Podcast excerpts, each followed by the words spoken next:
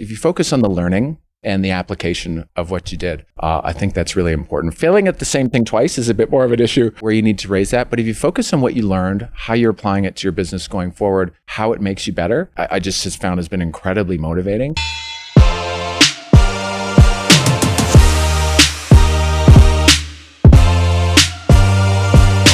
Welcome to Behind the Brand, presented by NEO. We take an inside look at the leaders behind today's most influential brands. I'm your host, Jeff Adamson. As co founder of Neo Financial and Skip the Dishes, I'm fascinated by what it takes to build great companies. On this podcast, we'll learn from leaders that are reimagining, transforming, and innovating in the financial and retail industries across Canada. Let's get going. I'm excited to welcome Peter Furnish to the podcast today, a strategy and marketing expert with three decades of experience working behind the world's most iconic brands. Peter's expertise has been instrumental in launching successful marketing campaigns and branding campaigns for the likes of Walt Disney Studios, Budweiser, Alexander Keith's, Virgin Mobile, HBO, and Cineplex Entertainment. Most recently, Peter served as a member of the Starbucks Canadian leadership team, where he was a catalyst for innovation by developing and launching strategic partnerships with Air Canada and TD Bank, resulting in Starbucks' first ever Rewards Together partners globally. In addition to his extensive marketing knowledge and experience, Peter has a ton of hands on experience in the loyalty space, working on two of Canada's most popular loyalty programs, Scene and Starbucks Rewards.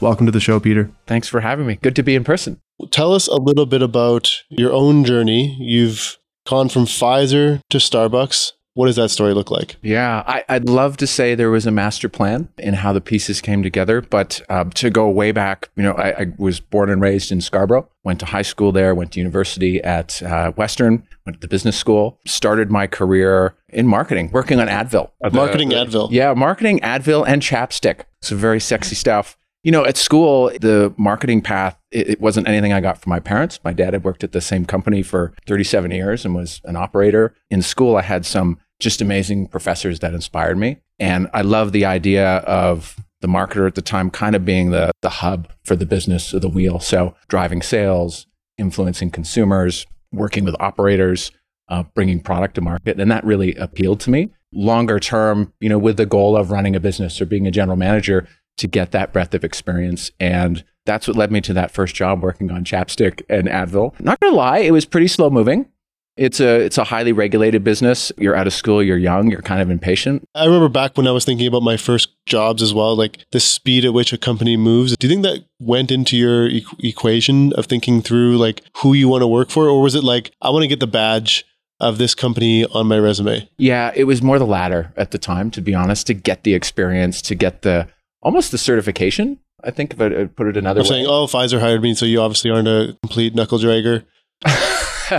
yeah, and, and to get that training and to get that practical experience that, you know, when you're in school, you learn a lot of it sort of theoretically. Yeah. You're the CEO of Boeing. You're the president of General Motors. You know, shifting and working on chapstick is a big swing from that uh, going through. So, you know, definitely humbling. But at the same time, like the business that we worked on, which is very disciplined, learned a lot about writing, learned a lot about analysis, and, and had just amazing people. And that would be a thread I would draw through all of my experiences was just trying to get near people that I thought were smarter than I was and learn from them. But at the same time, like it was pretty slow moving. And so I, I started to explore opportunities and I was working out at the gym and I was spotting weights for someone and they told me about a job they'd interviewed for at Walt Disney. And uh, so I called up the recruiter, asked him to, to send me through and he wouldn't do it because I didn't have experience in sort of children's category or, or a similar product.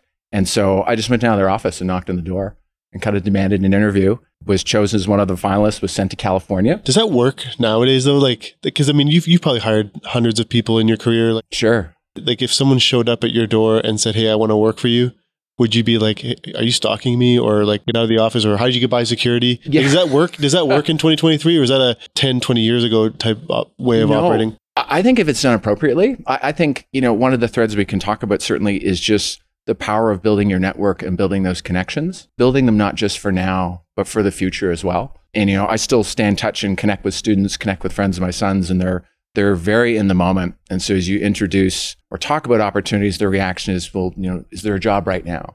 Mm. And my reaction is, no, but there might be in 10 years, there might be in 5 mm-hmm. years. Like you never know. And, and we're a country of 40 million people, but it's a pretty small world. And I've learned in my experience, you come across the same people, you're on the same paths, you're on um, mm-hmm. similar journeys. So I'd say just maintaining that network and maintaining that connection can also give you license to do that later in your career. So true. But at that junior stage, I'd say it was probably a bit unusual, but it was amazing. and then I, I, went down to Los Angeles. I had 13 interviews down there. Had a very unusual experience where I uh, was hosted for dinner with the other candidate. Mm. So I had dinner with the other candidate for the role, and we're still great friends today. Oh, really? And uh, yeah, absolutely. We stayed in touch. We took a cab to the airport together, and I ended up getting the job. And it was to launch uh, Disney's interactive business in Canada, which was video game consoles. And that was my first experience reporting into US leadership, reporting mm-hmm. into sort of a large multinational. But at the same time, working in a business that had a very strong, you know, founder background in Walt Disney. And it was just about the time there was a leader of the business named Michael Eisner who was transforming Disney.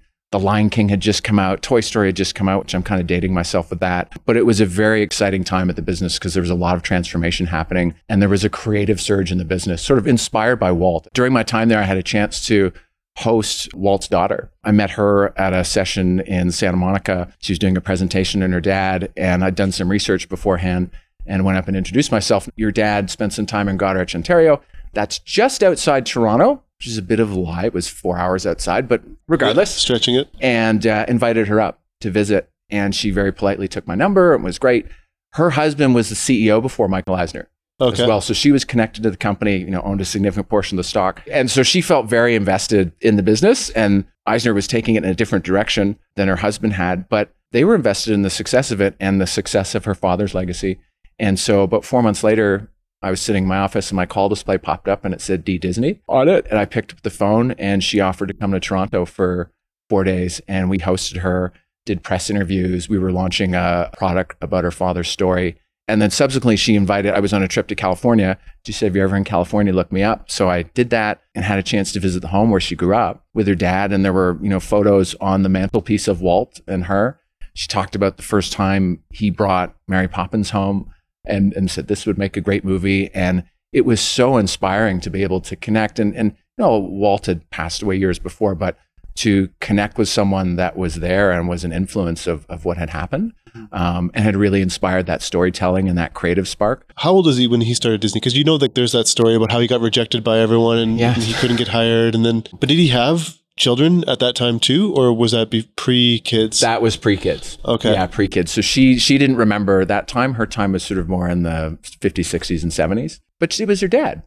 Like that was the cool part. It was the way you would talk about your dad, or I would talk about my dad. Like, Except for it's Walt Disney. It was Walt Disney, and I was like, "Wow, your dad's name is on my company credit card. Like that's so cool." But it was so personal, very motivating, and just very inspiring for me to have that personal connection. I think I was reading something about succession and you know passing down businesses to your children. Someone had made the comparison it's like choosing the 2050 olympic team based on the people who competed in the 2016 games. The odds of them also having the same drive the same passion the same genetics and talent and all that those things is very very small. But it happens a lot. And so like when you think about your relationship and your experience with his daughter was that there or was it her just being like hey i'm kind of this is my inheritance or yeah. Not having run the studio my observation would have been that you know the business gets so big it gets so complicated the landscape changes so much that it, it's really dependent on that sibling's ability to adapt and grow and develop. And you are growing up in a different world. Like they were extremely wealthy they well traveled uh, but the business was enormous at that time. Mm-hmm. and i think what Michael Eisner did and then Bob Iger did subsequently was put the pieces together in a way that, you know, just brought so much synergy to the business. And, you know, later Bob Iger purchased Pixar and purchased Marvel and Star Wars and brought all those properties together for what would be a bargain today. Just my observation in that specific case was the business had just almost outgrown the family.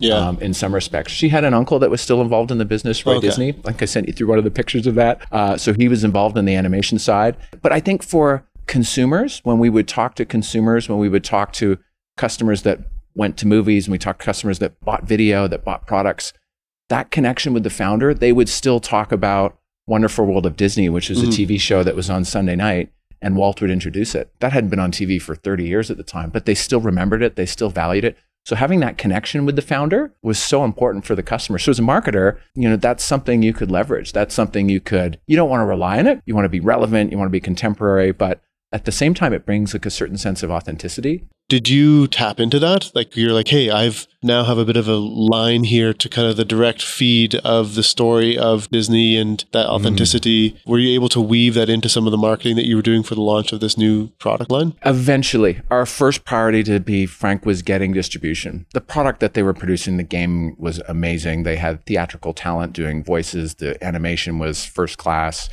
you couldn't find it anywhere. So this is when you would go and buy games in Walmart and buy games in Best Buy. Like what, what platform was it on? It was like Super Nintendo, Sega Genesis, oh, okay, uh, early Sony PlayStation, uh, PC gaming okay. uh, as well. And I, t- I focused on getting distribution, to be honest. Like that was the need of the business. And that was my objective need. There was a very sexy side of the business that you could easily kind of get caught up in. The result was by the second year mark, we had full sections in our stores with 40 different facings of product. These are Disney stores or D- these were these were just mass stores, like a Walmart. Okay. The US had one shelf with just a few products. So they did not have the same focus on distribution. My point of view is like, I can't make the product any better. I, yeah. I can't add any value there. But what I can do is put it in front of customers and make that connection and make it available. How much them. did you have to layer in? Because the distributors are always going to say, well, we don't want to put stuff in front of customers unless we know that they want it.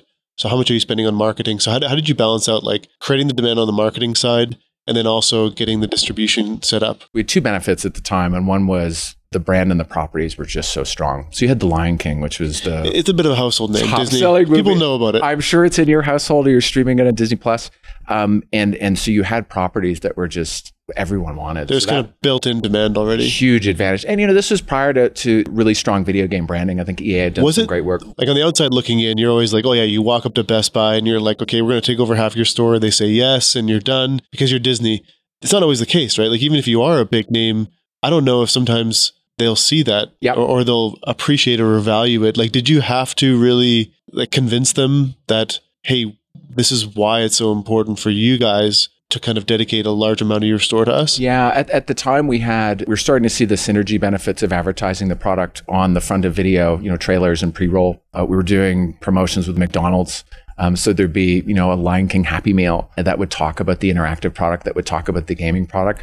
So what we would present in front of them is just the amount of media and support that the consumer would be seeing. The platforms were growing at the time. I think for customers at that time that were entering the category and were new, you know, this is when games were like 70, 80, 90 dollars for a little console game. It also was a safe purchase. It was a high quality purchase. And so the the in looking at it, the priority was just to get it in front of them, mm-hmm. let all the synergy effects of the business and consumer products on theme parks, on the studio, bring the elements together. And then we eventually shifted into more media events. And once we had that distribution set, and we're really able to accelerate the business. Interesting. So you didn't stop at Disney. How did you make that decision that you're like, all right, my time at Disney is now over and I want something different? At the end of my time at Disney, the, the next step would have really been to go to the studio in California, which I had had several discussions about. At the time, my wife was graduating from law school and she wanted to practice here in Canada. That was the business case for that, although we talked about moving, uh, we decided to stay. And literally the day we made the decision, I had a call from a friend in my network to uh, about a role at Labatt at the brewery, and it was to work on the Budweiser brand. At the time, the Budweiser brand was the number three brand in the country. It was uh, lagging behind Molson Canadian and Labatt Blue. It was licensed by Labatt from Anheuser-Busch in the US. They had a 100 year agreement um, to license the brand. They were in year four. So it was to work in this brand that was growing, that was amazing had a highly complex relationship with Anheuser-Busch. Um, they had veto power over all our marketing activity, mm, but lovely. they couldn't dictate our marketing activities. So you just were just it. constantly in sort of this. It really it had you on your toes. You were constantly defending your business, defending your strategy, defending. I'm starting to appreciate how much marketers are like running backs. You know what I mean? Like, yeah. Because there's all these blockers, people trying to tackle you all the time. Like, there's a lot of stakeholders, and, and so you'll need someone to like, hey, I need you to like block for me in order for me to get through. But there's another guy over here that I'm, i need to get by. Like there's constant barriers that you're trying 100%. to negotiate all the time. And Budweiser at, at, the time was strong in each region of the country. So the brand launched here in Alberta. It at the time was about 25 years old. It had most recently launched in Quebec and Ontario. So the brand was at different life stages across the country and was a very different challenge than other brands in the category. So if you worked on Kokanee, you just worked on focused on BC and the West. If you worked mm-hmm. on Labatt Blue, you focused on Ontario. Uh, if you were on Molson Dry or Molson Export, you focused on Quebec. If you were in the Maritimes, you focused on Alexander Keith's. Budweiser was strong in every region. So you had that complexity of sort of dealing with a brand at different life stages. You had this very large partner on the other side of the table who brought amazing resources to the business, but at the same time, you had to justify your positioning. And then we operated within a portfolio of brands where we had to occupy a certain spot on our consumer segmentation. It was strategically, it was a huge challenge. And, and at the time, Budweiser was in the category, it was the masculine brand. Uh, and the definition of masculinity was what the big challenge was. Because for some consumers, the masculine representation would be the rodeo rider, right? And we, we sponsored Pro Rodeo here in Alberta. In Quebec, it was the person going out to a nightclub and, and sort of more uh, urban. And then you had partnerships with we were the largest sponsor of the National Football League outside the United States. And then you had all the Anheuser-Busch sponsorships with Formula One and NBA and Olympics. So it was just hugely complex to put together. The story I always tell that I'm most proud of, though, is that there were so many opportunities to screw it up. And we didn't do that. We kept the brand growing, we kept it on its upward trajectory. We passed Labatt Blue, we passed Molson Canadian, we became the largest brand in the country. And we did it staying true to our plans, true to our customer, and really fought off all those forces that you talked about. How do you balance out like, and you're no, you're no longer there anymore, so maybe you can speak more freely to this. But I've always wondered about people who work for, I call them like sin brands in some ways, where they're mm-hmm. like alcohol or vaping or wine companies, Cannabis, marijuana, yeah. cannabis now. Because I always feel like having a strong purpose is really important, and like getting out of bed and making Budweiser number one. Is that just like something that, that's competitive within you where you're just like, hey, I want to be number one? Or where you're like, hey, the world is a better place if Budweiser's number one versus Molson? Yeah, I'd say at the time it was the competitive juices. Yeah. Wanting to keep growing it, wanting to keep accelerating. We had responsible use messaging as part of our strategy. We had responsible use guidelines as part of you know our protocols at Labatt. So all of those pieces were definitely in place. But at the same time, at that stage in my career, the opportunity to drive that brand, Mhm. the opportunity to deliver creatively, the brand gave you license to be quite innovative and quite aggressive in terms of what you delivered. You had the dollars to do it, and yet it was highly competitive. We kept growing and growing and, and stayed consistent. And as I said, it would have been so easy to veer off course Yeah. and go in another direction, but we stayed true to ourselves. And and Labatt at the time as well was this was prior to it being purchased. At the time, it's still you could hear the echoes of John Labatt. The values that he had were clear in the business. We had this fantastic pub in our office at the time, and everyone had a, a stein up on the wall.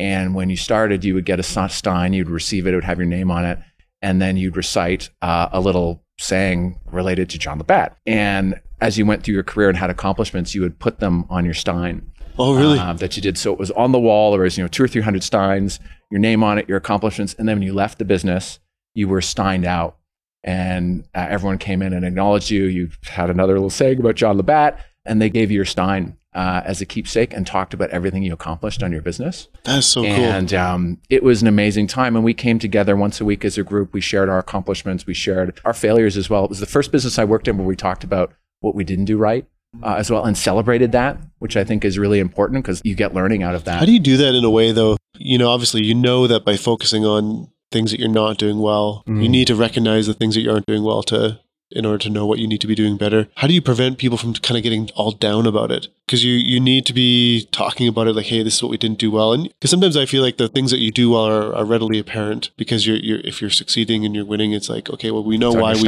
and everyone like, yeah, exactly. We, maybe we should get Steins around here. That'd be awesome. But like, how do you do it in a in a way that is is more you know healthy for culture as opposed to getting negative about focusing on the failures too much? Yeah, I, I'd say two things. I'd say one is is if you focus on the learning and the application of what you did, uh, I think that's really important. Failing at the same thing twice is a bit more of an issue where you need to raise that. But if you focus on what you learned, how you're applying it to your business going forward, how it makes you better, I, I just has found has been incredibly motivating. The other thing I would say too is it's important to to celebrate decisions where you decided not to do something that was maybe a great idea. So products you thought about launching that you decided not to launch.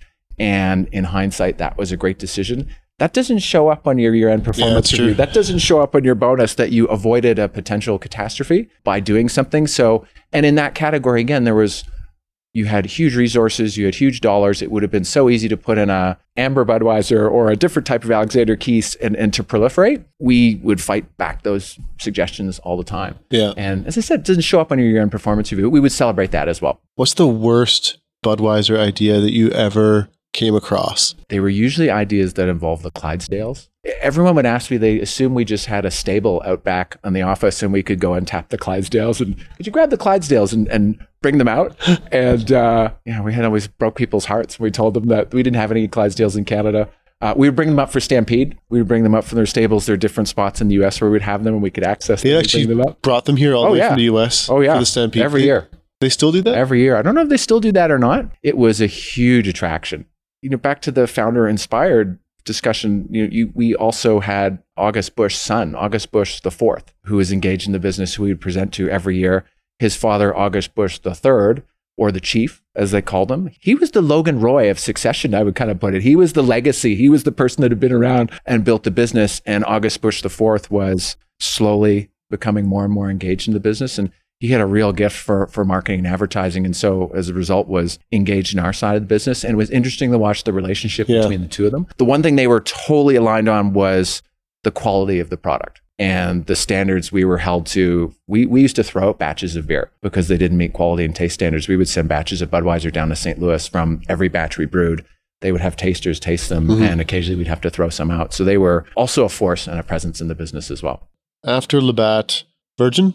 Or was, Yes. there, was there a pit stop in between? Yeah, no, I was Labatt was amazing, and again, it was another connection. Virgin Mobile was launching in Canada. It was a uh, joint venture between Bell and Richard Branson, uh, Sir Richard Branson, I guess I should say. It was to launch a challenger in the wireless category, what was called an MVNO at the time, a mobile virtual network operator, which essentially meant we bought airtime from Bell and resold it Mm. you know your image of Virgin and your image of Bell is that you would go in and have all of this support and playbook behind the business. The reality was that we were set up as a completely separate entity. We, the CEO of the business, intentionally hired team members who didn't have wireless backgrounds, and we had this binder from Virgin that sort of talked a bit about the brand, and that was kind of it. And I was the twelfth employee when we started and focused on at that time you do probably you were probably the same when you started skip or when you started here. You literally do everything. You're like the swiss army knife in the business. So you're choosing handsets. You're involved in rate plans. I'm sure you went through the same experience. Yeah, and I think that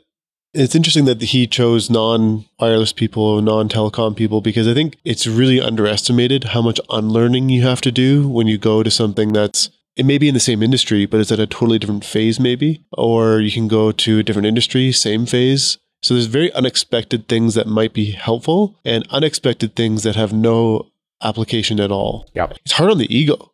Because like if you're like a telecom executive and you come in and you're like, all right, we're just going to open up our forty million dollar marketing budget here, and we're going to go into the the agency, we're going to buy up all everything and do this like ten million dollar activation. We'll get Justin Bieber here, and then you're like, oh, um, we actually have zero marketing budget. that's right So how what was that like for you coming from two totally different industries? I mean, if you go if you count Pfizer, Disney, and then Labatt's different categories for sure different categories. What did you find that was helpful from those industries in telecom? And then what was not helpful at all that you maybe thought what would have been? What was not helpful was the structure. And as you say, the unlearning and the ability and the need to move quickly. As we started in the business at Virgin, you were right. We didn't have the resources. We didn't have the budget. We had an amazing brand. We had an amazing brand that gave us license to be unorthodox and do different things. That was how we pitched ourselves because there was no way you could outspend the Yeah. three huge carriers. They've got so much money. It's really important when you're in that position as well to be clearly differentiated, explain to the customer why you're different. And I, I look back in hindsight to make sure you don't position yourself to the customer by describing what you're not. And so, for example, we initially came out of the gate talking about the fact that we didn't have certain fees and we didn't have at the time there was a service fee, a monthly service fee in your bill. And those types of things the large incumbents can match instantly. So you have to differentiate. And so so the brand was where we went. And where that manifests itself started with the in-store experience. We had our teams that cover the stores. We thought of it as a theatrical visit, a character. So this was leveraging kind of the Disney experience and some experience at Labatt that rather than having the sales rep come in and talk about the product, we branded our our in-store team as mobile mavericks and we put them in Lululemon. And we made the visit theatrical and entertaining and informative, as opposed to at the time what was the more sort of conventional approach coming in. So we differed there. We differed on how you activated the phone. And then our advertising and the way we position ourselves to the customer was very fun, very irreverent. And then you had Richard Branson, who would come in once or twice a year and would quite literally do anything. One time he kite surfed through Squamish Bay to launch a promotion. He crushed three cars with a monster truck in Dundas Square in Toronto. He was not involved in the business whatsoever, but to promote the business, if you needed to bring him in, he was there. And you know, his belief was his hierarchy, happy employees, happy customers, happy investors. And he lived up to that. He would come in the office and he would be laser focused on the employees and the team, uh, would encourage us to make mistakes, would encourage us to be bold, would encourage us to try things. That was really celebrated, but you had to do it quickly. And uh, as I said earlier, if you made the same mistake twice, that wasn't How did that he great. like? Because I've read his book. I think it's "Losing My Virginity." Yeah. That's that's the book. There's screw it, let's do it is his other one. Okay. And and I was struck by like how little he knows about running a business, but then also how much he knows about running a business at the same time, like understanding relationships and going the extra mile. What would you attribute his success to? Like no, having worked inside of his companies and having met him, what do you think that is? He's relentless. He will do anything to promote his business. One thing I was super impressed with was the team that he'd assembled around him at Virgin Management. Very savvy, Yeah. very sophisticated. So like good team. He had made that leap to say, okay, I need to bring in people around me to support that. I'm still kind of the living icon of the brand. I live with the brand. I have an island in the Caribbean. I fly balloons over the Atlantic. I take speedboats across the Atlantic. He'd done some outrageous things with Virgin Atlantic uh, on the airline. He, I would say, it was that that recognition to bring in and bring the support Mhm. uh, around it. And I, I would also say that they're from the other businesses that I met that their hiring was terrific. Their leaders for their business that they picked were in the same mold and sort of had that balance of experience, but also the ability to be agile and be aggressive and be competitive and do things that were a little bit out of the ordinary. It's super underestimated, the team aspect. As you're thinking about your career, I think a lot of people think of it as like this solo journey. Oh yeah. I don't know if anyone really builds a career by themselves. Hundred percent. I, The reality is, I mean, everything. Even I talk about you today, and I'm sure your other guests, like all of that work's a product Yeah. of a, a whole constellation of people that are around you that bring it together. How you bring that out, how you pull it together, And the people who came before you too. totally. You stand on the shoulders of their work and, Yeah. and what they've accomplished, and and so what Richard had accomplished, and we were gifted this amazing brand. Yeah. We were gifted his participation in the business, and he was an investor in it for sure. It really gave us license to do things that carriers weren't doing at the time. Yeah. And I love your discussion when you had the founder from TenSpot on because you talked about some of her original products that they launched and some of the irreverent names. And Yeah. um, I just love that because it's like you create something and you just do it where our competition really couldn't follow in that Yeah. space. And we had one great example that uh, I shared with you where we visited one of our Best Buy had a, a conference for their sales reps and we were trying to get their attention and get on their radar and they would charge for space, they would charge for time. And we were thinking like, how do we get on their radar and how do we we make an impact? And so we decided to go into the hotel the night before the event and we reprinted the cover page of the Globe and Mail and we went and wrapped every newspaper in the hotel with a cover, a new cover of the Globe and Mail that talked about stories all about Virgin Mobile, our new rate plan, our new handsets. Because we didn't know what rooms people were in, so we did every single room at the hotel. And they woke up and were like, "Oh my God, this is incredible!" We were the talk of the show, and spent nothing doing it, uh, Hmm. which is amazing. You, you have to find another way when you don't have those Yeah. resources. But we had this great brand. Uh, we found ways to do it, and there's a million stories like that from the Virgin Mobile days that um, that made it so much fun. Yeah, it's it's interesting. The constraints breed innovation. It's really underestimated because people are always seeking to kind of get out of constraint and get into abundance. Yeah. But then when you get into abundance, it's actually like you're less creative. Totally. At, at least for me. But like when I think about the most creative times in, in our career, in building out Skip or building out Neo, it's like where you're like, all right, we have to figure this out, and we have a week, or else the company goes bankrupt, or Can't make the payroll. yeah, or like, hey, we can't do all these things because we don't have the money to do that, or you don't have this amazing designer to go and do something. The original menus at Skip that were programmed were basically our friends in a basement, and we paid them with Lucky Lager. Sorry, sorry, it's not Budweiser, but like obviously, a like because like all you're trying to do is get good enough to get you to the next thing. And just kind of survive a little bit longer because the people who see the product today, like even if you look at Virgin or Labatt or Disney, if people watch Disney cartoons from the 30s or 40s, like they're not really spectacular to No, watch. it's very different. But when you look at them today, then you're like, oh my god, like this is absolutely incredible. The stories are so captivating. The, The bar is so high too. yeah, and but like they didn't start there. Like it, it was layered up on top of itself, and it took like basically acting in a way that they were going to succeed or fail and go bankrupt. And they were able to kind of get to success. But there's so many moments in those companies' histories where they probably could have failed. Yeah, I would say Well, you know, Virgin for sure. To, to your question about what worked and what didn't, you know, coming from a business where you're doing three year strat plans and we'll have to come and talk strategy and where you're going to take your brand. The reality was you had 365 days each year to make your results. And we looked at the results every morning at 957. The report came in. I still was talking to a friend about it. We still remember that. And if you miss that day,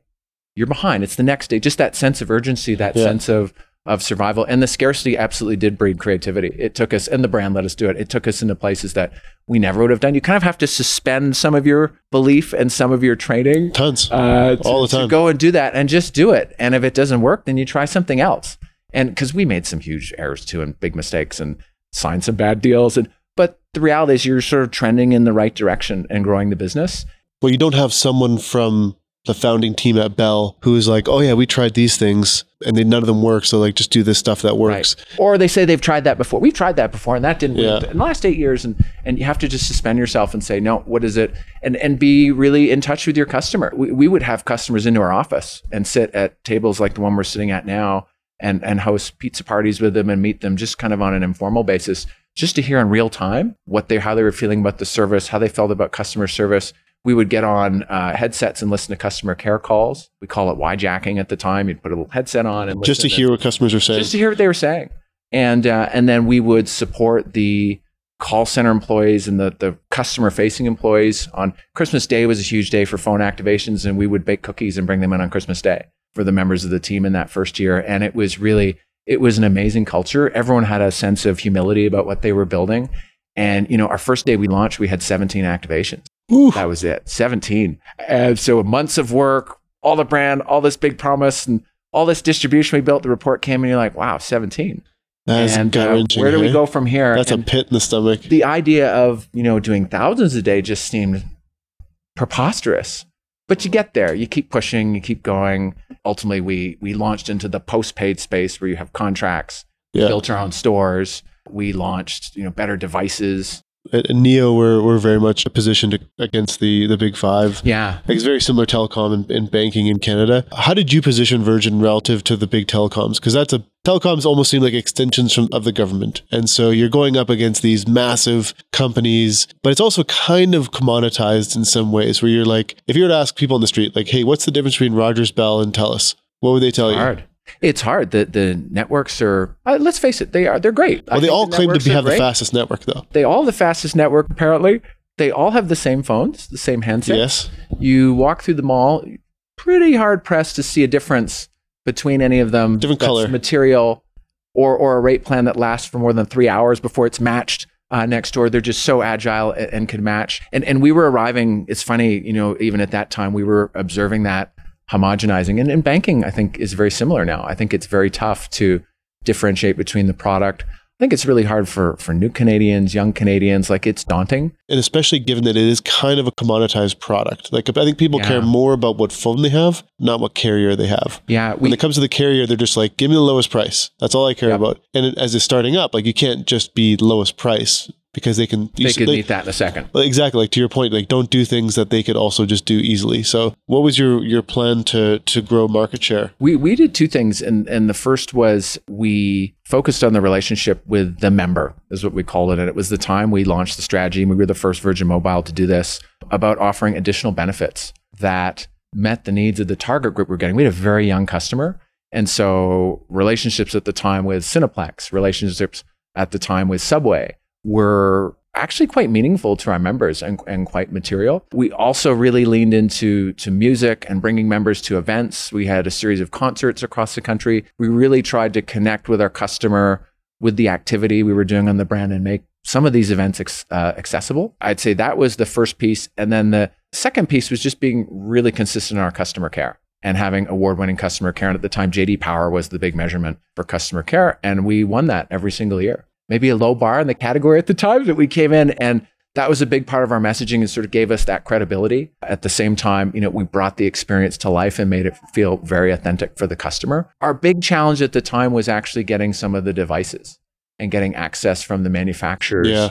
who thought, you know, we were kind of small. We didn't meet minimum order quantities. uh, and so it was a challenge. We would fly to phone shows and just show up at their booth and say, hey, we're here. And can we buy some, some of your phones? And eventually the business, Richard sold the business. Bell bought out the other half. And what they brought to the table was access to those devices. It was actually, in hindsight, it was exactly what the business needed Mhm. to take it to the next level. We had a really healthy base of subscribers we were Yeah. growing at, um, but it, there were just certain parts that we hadn't quite crossed that threshold of being Yeah. able to offer the customer what they wanted. And- Bell brought that to the table. Virgin did well. I, I remember, I think you mentioned that you guys kind of outperformed the US Yes. uh, from that perspective. So that's awesome. Went to Starbucks. Again, like you have been kind of working in these companies that had a lot of iconic founders and they almost like continue to live inside the business. And Starbucks is a famous one because I think Schultz is in the news right now, actually. But tell me about, about the, your Starbucks experience. Yeah, it was an amazing experience. And everyone's familiar with the brand. There's one just down the street. It's a part of so many Canadians and so many Yeah. lives of so many people. For for me, having come through these different experiences and some of them, you know, having very strong strong being strongly founder influenced, being very savvy marketers, having really great authentic product. Um, the chance to to work on a business like that and be part of a leadership team that was being constructed at the time was just I thought was a once in a lifetime opportunity to do that. I did have the chance to meet Howard in my interview. He was sort of the last person I was kind of ushered into his office for five minutes and was totally starstruck. Coming in, he's got the first stock certificate there. He's got the trier, which is a little device that you pull the coffee beans out and check them when you're roasting them. Uh, so bring, he needs the key to the first Pike Place store. But the the chance to be part of something so iconic and build a marketing organization for that and uh, Starbucks Rewards as well was a huge part of the business. And so to be able to have that relationship with your customers. And, and so I thought it was a huge opportunity as a marketer to go in and to work on something iconic and also had a really strong sense of purpose and was really community based. What I found, every single person in Canada that started would spend two weeks working in a cafe as a barista. And so you start and you want to read the strat plan and you want to do things, but you're sent into a store. And so I was sent into a store and worked every shift, you know, from five o'clock to store closing. First of all, I was a terrible barista. I was horrendous. I would work on the the espresso machine and then I'd get the tap on my shoulder and they'd sort of send me out to clean up the patio or the cafe. But what I learned there was what the brand was really all about, which was connecting with the customer, which was that moment you handed off. And it, as I reflect back, all the businesses I've worked on, that customer connection uh, has been integral to each of those, whether it's been at Cineplex with the guests coming in the theater, Virgin, the relationship we had with the customer, certainly Budweiser, we didn't have a direct relationship with our customer, but we knew them really well.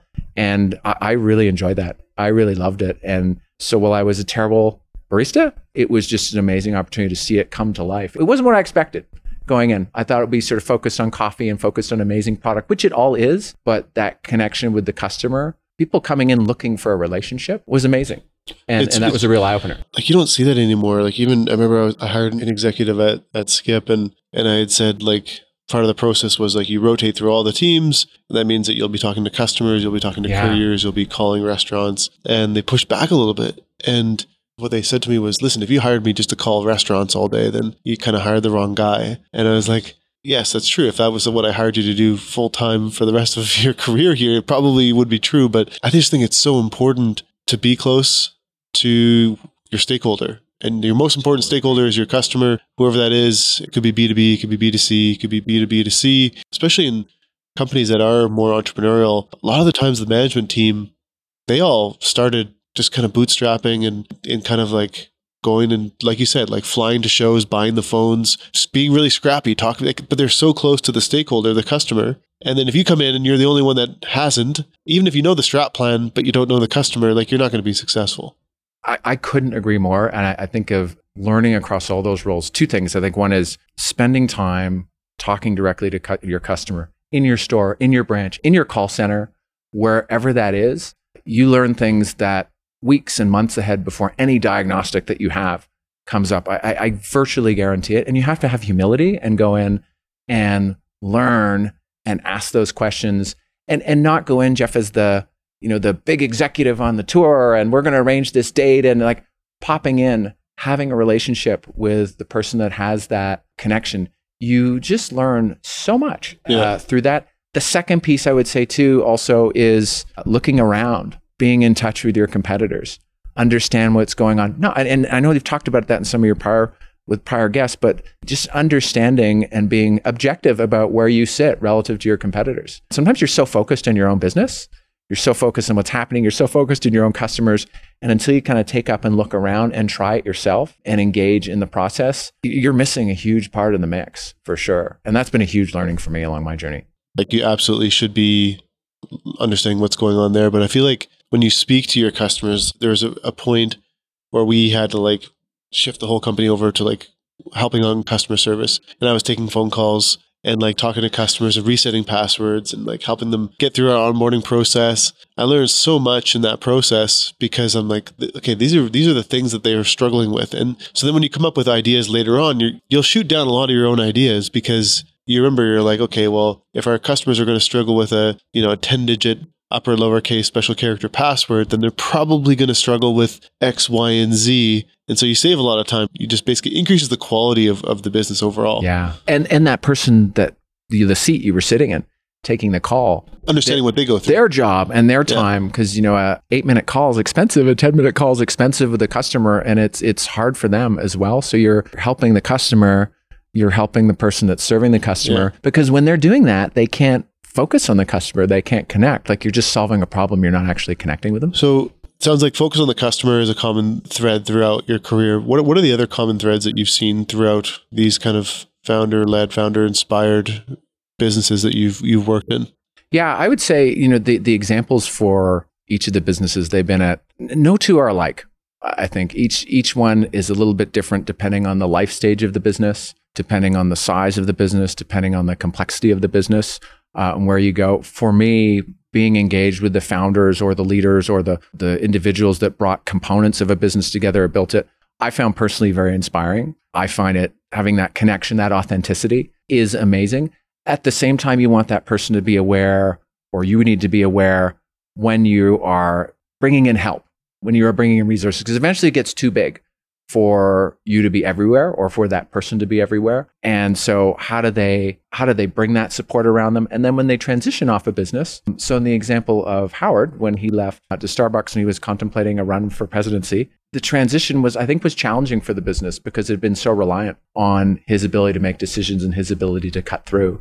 And there was definitely a longer transition time um, in it than uh, I think I would have thought coming in. And you know, it eventually normalized, it eventually stabilized, but it's hard for the person that comes behind them. You think of like a Tim Cook following Steve Jobs or following Bill Gates, what that must have been like. Like it's just there are There's been, I mean, Tim Cook's an example of a fairly successful run, 100%. and I and like.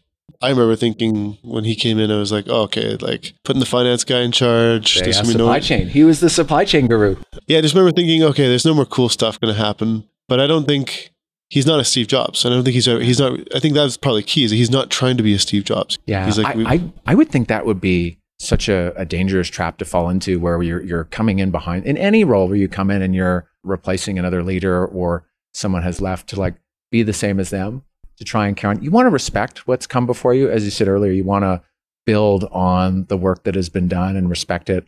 At the same time, you want to be your own person. You want to be authentic. You want to bring your own spin to it. How you do that and the process you do that can be different.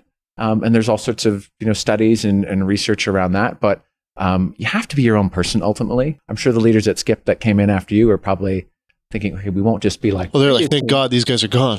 They're like, you obviously haven't talked to them. Yeah, it is. It is. It can be challenging, but I think if the founders are playing a part in bringing in the people, then they'll understand. Like, and and hopefully, any companies that were founder led acknowledge to the company that other people are needed to take this Yeah. company to the next level, and and that was one of the motivations for for us to step down is like hey i think what is needed for this company to go where it's going is a skill set that other people have and other people enjoy that skill set. So let's find those people. Let's put them in that place so that that the company can thrive. Yeah, you had the business best interest in mind thinking about the next stage of it. Well, and all the people too. Like you, you know, the business is a bunch of people who all care about what the company's doing together, and and I think that was probably the most rewarding part of building a business. Is you get to see the impact it has on people, not only your customers, but the people who, whether they've just come out of school, whether they've relocated across the country, taken a career change, they've bet on this company and the transformation that they go through through what they've been exposed through at the business, all the challenges, like even just your Virgin uh, story, hearing about how bootstrapped that had been. I mean, obviously totally different than Disney, totally different than yeah. the Bats. Now you're going over to Starbucks and you're like, okay, you have that scrappy mentality, that's that skill set that you didn't have before. I, I want to know about values though. How important were business values? In in kind of the day-to-day operating of the business? Because i always think about the boring values of just like hard work integrity. You have them on the wall. Like you always hear the famous story about enron. Integrity was on the wall as a value in and, the boardroom and, somewhere like in the corner. Yeah and it's like they're obviously not living it. So like how much was that a part of what you were doing? And how different were they from company to company? Yeah i would say my experience in those where you know you had your mission you had your values, you had your behaviors. Sometimes you would talk about this is what we we're successful when we do this, we're not successful when we do this. The organizations where you make time to make it part of your everyday. You make time to make it part of your every week, part of your team meetings, part of your discussions. And, you know, at Starbucks to nurture and inspire the human spirit was the mission statement. And we brought it up. It was in part of our discussion almost every week. Labatt, we had this message of the enduring spirit of Labatt and a set of values behind it. It was something we talked about pretty much every week. It was part of the conversation. It was part of the vernacular. I, have visited other organizations and had friends that worked at other organizations where it is just that thing on the wall and they do it and don't look back at it. But ultimately it should empower your team to make decisions. It should be that guiding force. So when you, you come to a crossroads, you can use that document to make decisions. I think COVID was a really interesting time for a lot of business where their values were challenged, where they had these, you know, we care about our people, we care about all sorts of different things. And the reality is, do you stand behind that when your company's bleeding cash? Do you stand behind that? Can you do it? Are there things you can do? Are you exhausting all the opportunities to maintain your values? I think is a real challenge. To use it as that guidepost yeah. for decision making is huge. What do you think about leadership? I feel like it's an interesting time right now because you have a lot of young leaders I think you have a lot of people retiring. I think there's a leadership gap. I think that finally some of the Gen Xers, boomers are finally kind of gone. I think Gen Xers reluctantly kind of stepping out of some of these leadership roles. Then you have millennials stepping up into leadership roles. And I think they're starting to realize that, hey, the way that I was led by this previous generation is not the same way I'm going to lead. Well, the values are different too, right? Well, that the world is different. Yeah. What leadership lessons have you learned, and what advice would you give to kind of young leaders today who are maybe stepping into leadership roles? A couple of things I'd say first is just having uh, a sense of humility. Doesn't matter your background, doesn't matter what you accomplished before. You should never feel uncomfortable saying, I don't know, and ask the question and go and find the answer. I think people that come in and say they have the answers to everything and I've got the strategy and I'll lay it out. If you don't have that sense of humility and the sort of corresponding sense of curiosity to go and, and find the question, I think is uh, a critical. And then, you know, we touched on a little bit earlier, but again, it's a small world. And so maintaining your connections, maintaining your network, letting people know where you are, finding the right amount of energy to stay connected to other people. You don't have to put 200 amps into every relationship that you have, but it's really important to keep a certain amount of energy in certain relationships. And, you know, when I landed at Cineplex, I actually called a director that I'd had at Labatt. And I said, Hey, I've landed here. You helped me get this job because you taught me this. And I talked about this in my interview. And it was just, it was amazing. We just, and we've stayed connected and we've worked together. And, and so I think it's important. You never know when you'll come across someone somewhere else, either in Canada, North America, uh, or in another part of the world. The, and the last piece too is also just again taking a time to look up and look around, and that's in Canada, that's outside of Canada, that's understanding how things are changing, being really open to that change. I, I just think is so critical. So more soft skills, I think. Yeah. You know, it, it's interesting. You, you, you 25 years ago, functional skills and coming out of school, and I learned this, and I could do these certain things, and I'm a strategy expert, and I can code. And the reality is, like, career paths are not linear anymore. My dad was with the same company for 37 years. Like, people don't, they don't. It doesn't do happen anymore. No, Starbucks, we had a little sign in the window, and it showed a partner, and it said this partner's name, and they'd been a 25 year employee. And interview candidates would cringe at that. Like 25 years, I'm not for 25 years. So the, the mindset and the relationship is totally different. Yeah. And, and, I think as a leader to accept that too. Like yeah. it's, for some people, it's a stop on the journey, but it's a small world and you, you cross paths with them again. So just, you know, maintaining that connection, that network, I think is critical. Relationship capital, I think is a hard thing to understand of how you're building it up.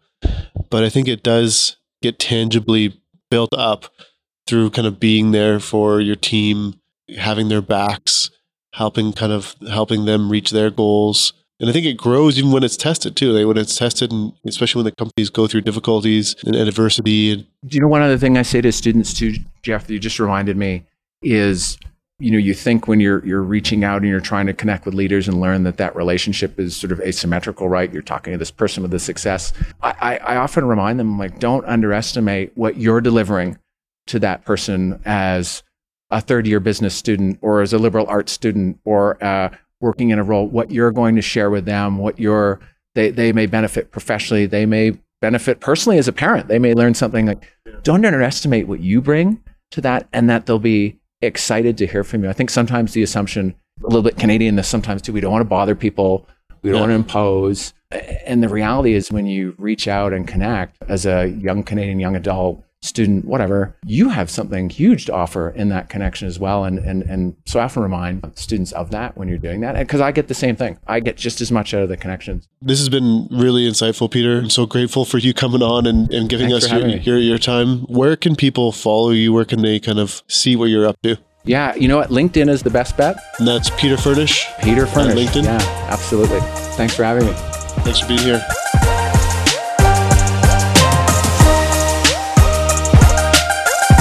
Thank you for tuning in to Behind the Brand. If you enjoyed today's show, please subscribe and leave a review on your preferred podcast platform. If you're interested in learning more about Neo Financial, visit us at neofinancial.com. Behind the Brand is a production of Neo Financial and Media Lab YYC, hosted by Jeff Adamson. Strategy, research, and production by Keegan Sharp, Alana Tefelchuk, and Kyle Marshall.